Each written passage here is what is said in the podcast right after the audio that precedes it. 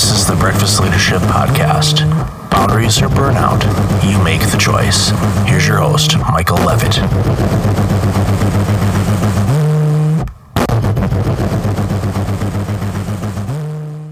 Welcome to another episode of the Breakfast Leadership Podcast. It's Michael Levitt, and today I've got Paul Moore from Wellings Capital. He's also host of How to Lose Money podcast. Now, today we're not going to talk about losing money per se, but how to keep more of it and a variety of other topics as well. So, Paul, welcome to the show. Hey, it's great to be here, Michael. Thanks for having me on. Great to have you as well. Uh, I want to talk a little bit about your your history. Uh, in you know on your website, you know, I researched your bio and saw that you um, went to Buckeyes country and also spent time in Michigan. So that's always an interesting dynamic to to be on both sides of the yeah. fence. And and then you spent uh, some time at Ford Motor Company, and then after a short period of time, left there. So, tell us a little bit about you know the skills you picked up at Ford, and then you know what drove you to uh, want to leave there to go on to bigger and better things.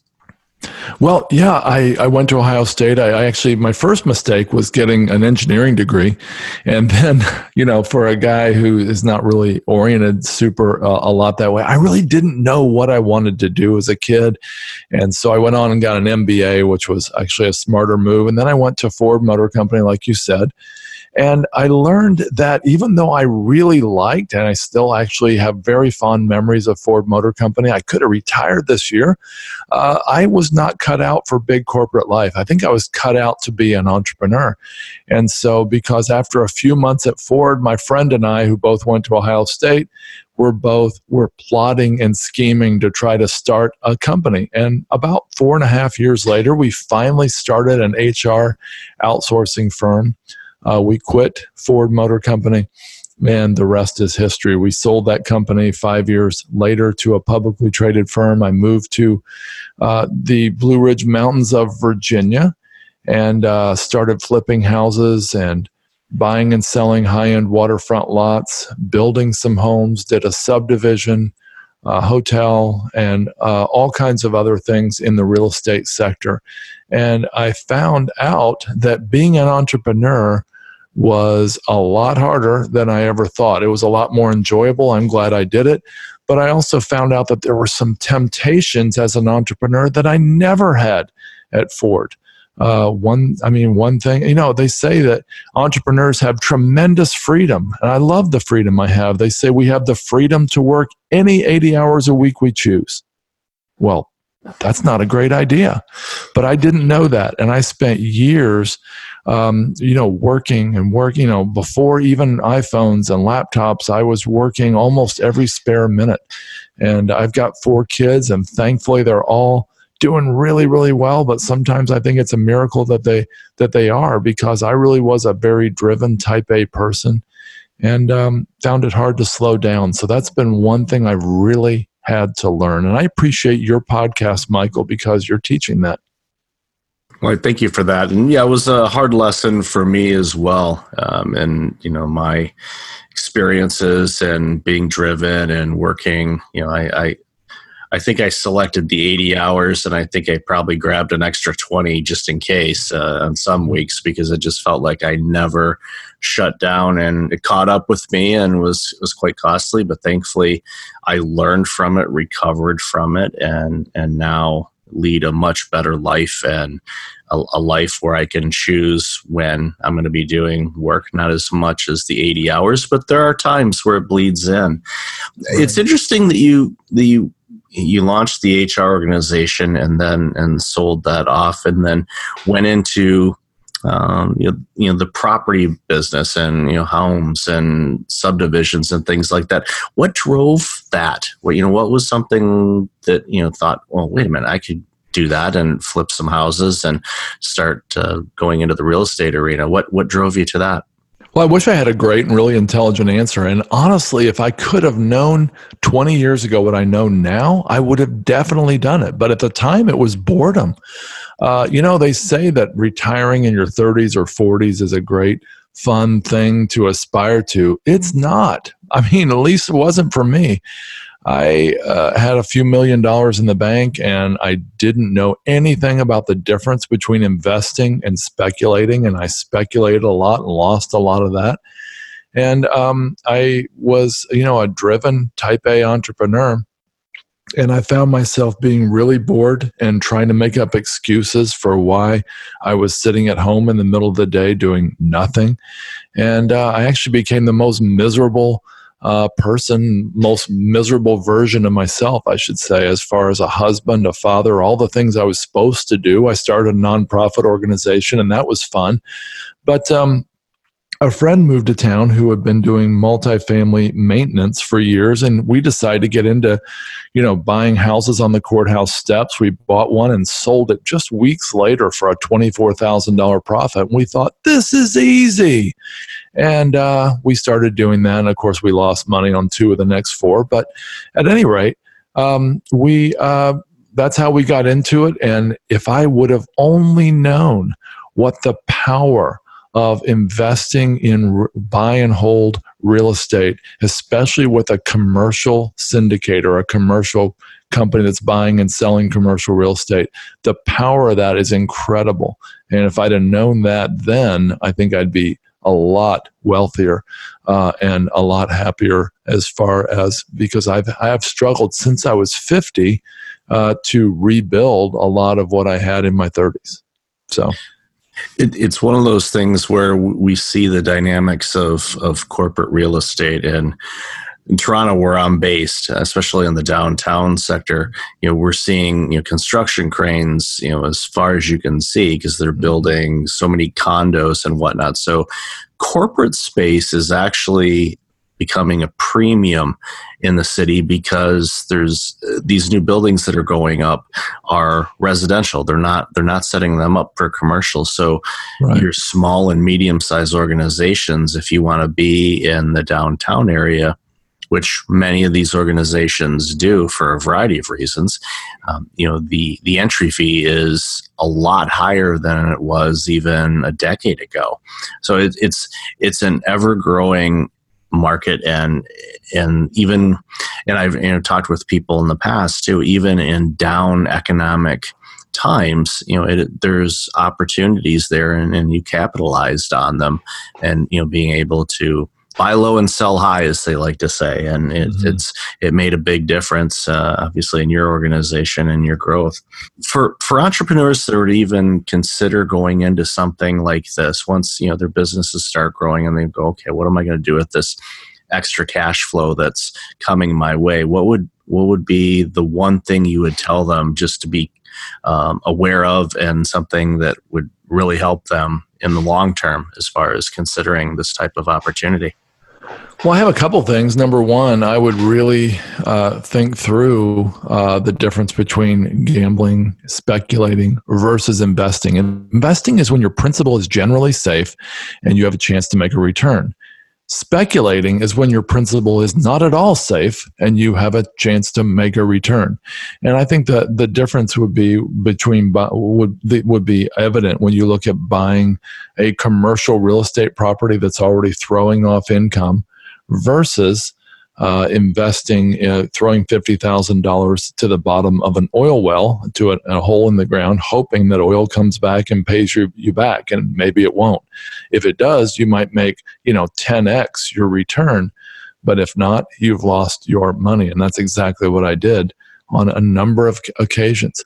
Another thing I would consider is that commercial real estate done right with pro, uh, proper leverage, proper value add opportunities, the right operator, it can it has been and can return 15 to 20 or 25% annually in total return.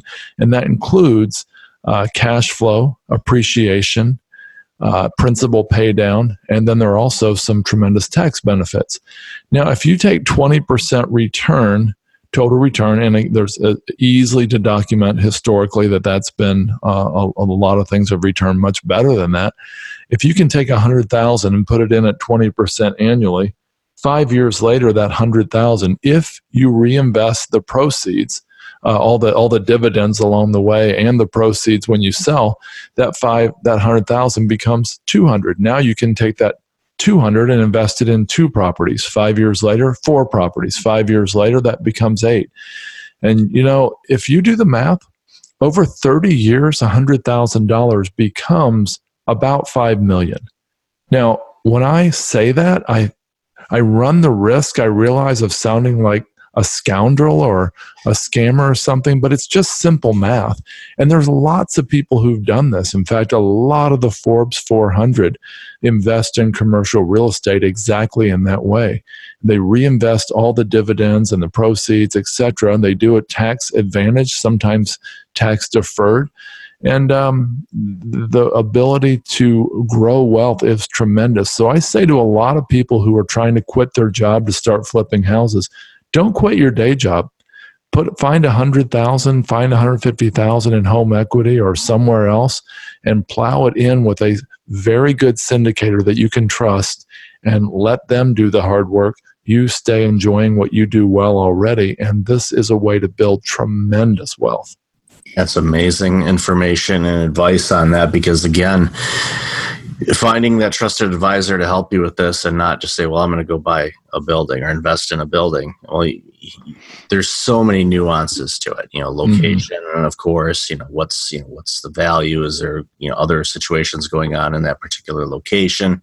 Uh, so many factors. So by being able to do that um, and that type of, you know, compound interest per se, over 30 years i mean that's that's an amazing investment and i'm surprised that more and more people are doing it but we, we obviously see that the, the you know the forbes 400 have been and doing it and it's helping them you know keep them on that list for sure. Yeah absolutely. You know b- before we started we, we we talked a little bit about um, you know Gary Keller's book, you know, the one thing, and you know, what's your one thing? What's what's something that's important to you in, in your business now, and and you know, what kind of advice can you provide to the entrepreneurs and others that listen to the show? Well, I have really struggled over the years with time management and balancing my work and home life, my family life, and all that. And the, Gary Keller's book, The One Thing, but more importantly, joining his uh, monthly mastery uh, organization, which is really inexpensive, has been tremendously helpful for me and implementing some, just a few of the systems he doesn't even get into in the book, but through this uh, little club, if you will, has been tremendously helpful. The one thing helps you focus on your big lifetime goal, the one thing you really want to get done in your life, and it's actually up to seven things, by the way, uh, is because there's seven areas of life that Gary goes into in the book that you need to have one thing in each, like your family, your business, your you know other things. So. Um, so it's a big focus on a big long term goal, but it's also one thing, meaning this how does that dial down to what you need to do in your 10 year goals to hit that long term goal, and then your five, and your one year, and then your one month? And then what do you need to do this very hour, Michael, to make sure you're on track to hitting that goal? So it's one thing this hour, it's one thing in this life. Now, my big why in my life, and I've got several, but one big one is I want to invest and I want to influence others to invest a total of a billion dollars or more to fight human trafficking and rescue its victims. And a lot of people hadn't heard about this until recently, but Michael, I did a quick calculation. do you know if you took the record, and I don't mean average, I mean the record annual profits for Apple, Nike, General Motors and Starbucks, record annual profits, added those together, double that number. That's less than the estimated annual revenues generated by human trafficking right now worldwide. This is an epidemic. And you know, that's a really, really big number. But if you take it down to one individual person, one individual girl in many cases, uh, their owners, if you want to call it that, can benefit, can, can profit up to a half a million dollars a year from that one individual. Now, think about what that means, Michael, to that individual. Think about that. This, I, I want to believe that if I was alive in the United States in the 1800s, I would have been fighting slavery. And if I would have been an adult in the 1960s, I would have been fighting, you know, for civil rights in the US. Well, this is slavery. And this is a civil right that's been ripped away from millions of people. And so while I'm while my heart's beating on this planet, I figure I might as well do something to change history. And so I am trying to get the word out about this. I'm trying to raise money to do this. I've got a board meeting tonight with um, a place, uh, an organization called Freedom Place. And there's five of us who want to build it's called freedomplaceproject.com. We are trying to build office complexes in major cities, and uh, we want to use 100% of the developer profits to fight human trafficking and rescue its victims. And so, this is one of the things I'm doing uh, in, to this end right now. I am so thankful for you and that you are doing that because you know, those numbers that you started off with are just absolutely staggering. And you, you said, you know, just one person, you know, can, you know, generate, you know, to their quote unquote owner, you know, you know, half a million dollars. And uh, my hunch is in many of these situations, these these individuals own more than one individual, and it's uh, it's it, it's disturbing.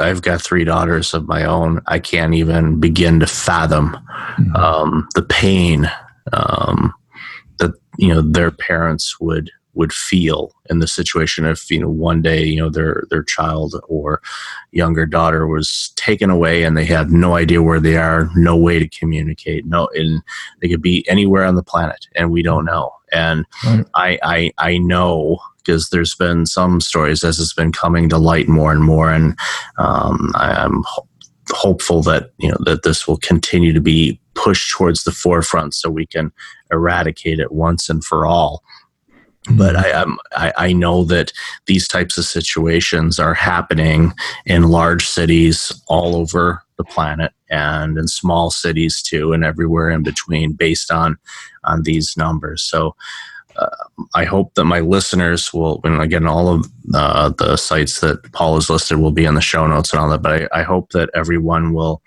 will do their part and you know contribute to this cause to help eradicate this. I mean, I, I can't think of a better better cause to to support uh, to Thanks, Michael. You know, help help our, hu- our, our fellow humans because that's what we all are. We're all humans in this situation. We're all on this one big floating globe um, flat or round, it doesn't matter to me. It's still ours, um, and we collectively we need to help each other and protect each other from situations like this because um, it's wrong and it needs to it needs to end. So I, I right. I appreciate you and and your cause and and everything that you're doing on that because again as entrepreneurs you know we we, we all have a calling to do something we feel that we're using our gifts and our skills to do something for others and we can also you know give and support organizations um, that fight things like this that you know that fight for uh, the humanity and for people and the best for them. So we'll definitely have all that information in in the show notes. So going back to like one thing you know, when you look back at your career and you look back at all of the things you've done what was probably I guess what would be the highlight? What would be something? And you, have had a great career and you've had a lot of experiences, and you've, I'm sure, a lot of things. You know, you stumbled upon, and some things you're like, okay, let's do this, and it, it you know, it happened to go as planned, which doesn't happen in the entrepreneurial world anymore. But uh, mm-hmm. what's what's what's one thing that I guess you'd be most proud of uh, that you've accomplished so far? Well, yeah, I'd love to tell you briefly about my worst real estate investment, uh, and it has a happy ending. Actually, uh, I um, had um, uh, 1.9 million in the bank, I think, in 1997 when I sold my company, and 10 years later, I found myself two and a half million dollars in debt. And a lot of that was based on a lot of these waterfront lots that we were buying to improve and then flip. And of course, the recession hit. It was 2000. It was actually late 2007. We were already in the recession in our area. And um, we uh, found ourselves with our back against the wall. It looked like, you know, bankruptcy kind of made sense on paper. And a couple things happened. Uh, number one, we had this, uh, all my income was from real estate. Number two, my investments were all in real estate. I don't recommend that, by the way, having it all tied up in one thing that can go down the tubes. But um, also, my partner said he was going to need to exit. He was going to need, he was not going to be able to share in the interest payments anymore. Uh, starting in a month or two, and this was late 2007. And I was sitting in my chair one morning and I was actually meditating, which I try to do on a regular basis. And I got this idea what would George Mueller do? George Mueller was, uh, an, uh, he lived almost all the way through the 1800s in Bristol, England, is where he ended up. And he actually housed, I think, up to 10,000 total orphans during his whole lifetime. And he did it without actually asking anybody for a penny. He actually uh, basically just raised all this money through faith and through mindset and through just basically being uh, in a place where he was taking care of others and he realized that he would be taken care of. And I thought, what would George Mueller do? And I thought, you know, wait, George Mueller, first of all, wouldn't be in debt at all. But if he was, what would he do? And I, I came to a crazy conclusion that he would give his way out of debt. So I called a few friends together who had been urging me to, to declare bankruptcy at some point. I called my family together and I said, Hey, we're going to give our way out of debt. It might not work. It might be a total disaster, but it can't get much worse than it is. So we're going to start pretending. We're going to start acting like we're making half a million dollars a year and start giving as if that was the case, which was a crazy idea. Uh, but we started doing that. And um, we four weeks later, I stumbled into an idea by an off from an offhanded comment that someone had made at a Subway restaurant, and um, I actually was able to figure out how to subdivide a piece, a five acre waterfront piece of land into five one acre lots. And even though it was now the summer of 2008, by the time we did the subdivide, we were actually able to sell all five lots and made a significant profit on that and actually was completely debt free in 13 months. That's an awesome um, disaster to celebration story. And, yeah. and oftentimes, you know, it, it, when things seem dark, if, and, you know, you said, you know, you, you meditate, which is uh, something that I do and I, a lot of our listeners do as well it it helps you see things and see opportunities clearer. Because if you're in that 80 hour grind and you're not really seeing things and you don't take time to just kind of look around and see what's going on and look for opportunities there's a good chance you're going to miss it. And you know if you didn't see that then you could have had to go down the the bankruptcy road and who knows what have happened and where you would have ended up but instead you know you you found that opportunity. It it made itself available. You acted on it and uh, you came out of it uh, in a lot better shape than I'm guessing you thought, especially at that time of year. Because I remember 2008 and 2009, because that's when I had my my mm-hmm. burnout and my year worst case scenarios and all the things that transpired then. I I, I know that time really well, and of course, oh. being in the in the Detroit area at that particular moment, you know, with the auto sector, you know, basically needing the government to keep uh, cars being built, uh, it was definitely a an alarming time. But um, it's thankfully we all survived all of that and and came out of it, and you know now, now things seem to be uh, getting better for most people anyway. So congratulations Absolutely. on congratulations on that. So thanks. If if people wanted to reach out to you and find out more about you and what you're doing, uh, what's the best way to find you? They can check out our podcast, How to Lose Money, or they can find me at wellingscapital.com. That's W E L L I N G S capital.com.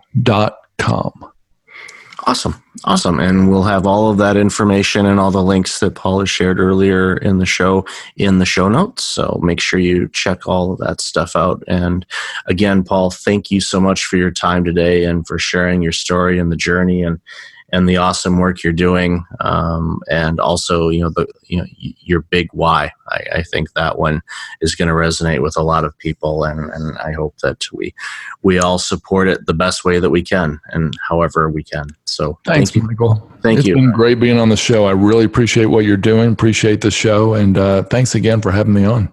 Well, thank you, and I appreciate you. Uh, until next time, everyone, be well. Hey, it's Michael again. Thank you for listening to the podcast. I really appreciate it. If you're like many people, you're dealing with some significant stress and possibly approaching burnout. I know how you feel. In 2009, my burnout led to a year of worst case scenarios. I do not want that to happen to you. If you go to breakfastleadership.com, you can register for a free webinar on burnout prevention, as well as get a free checklist to have successful mornings. Start off each day the right way. Again, that's at breakfastleadership.com. Also, since you are a loyal podcast listener, I'm asking you to like, rate, and review my podcast on iTunes. I look at all the reviews and appreciate your comments, and it helps other potential listeners discover the content I have on the show. I appreciate you, and thanks again for listening.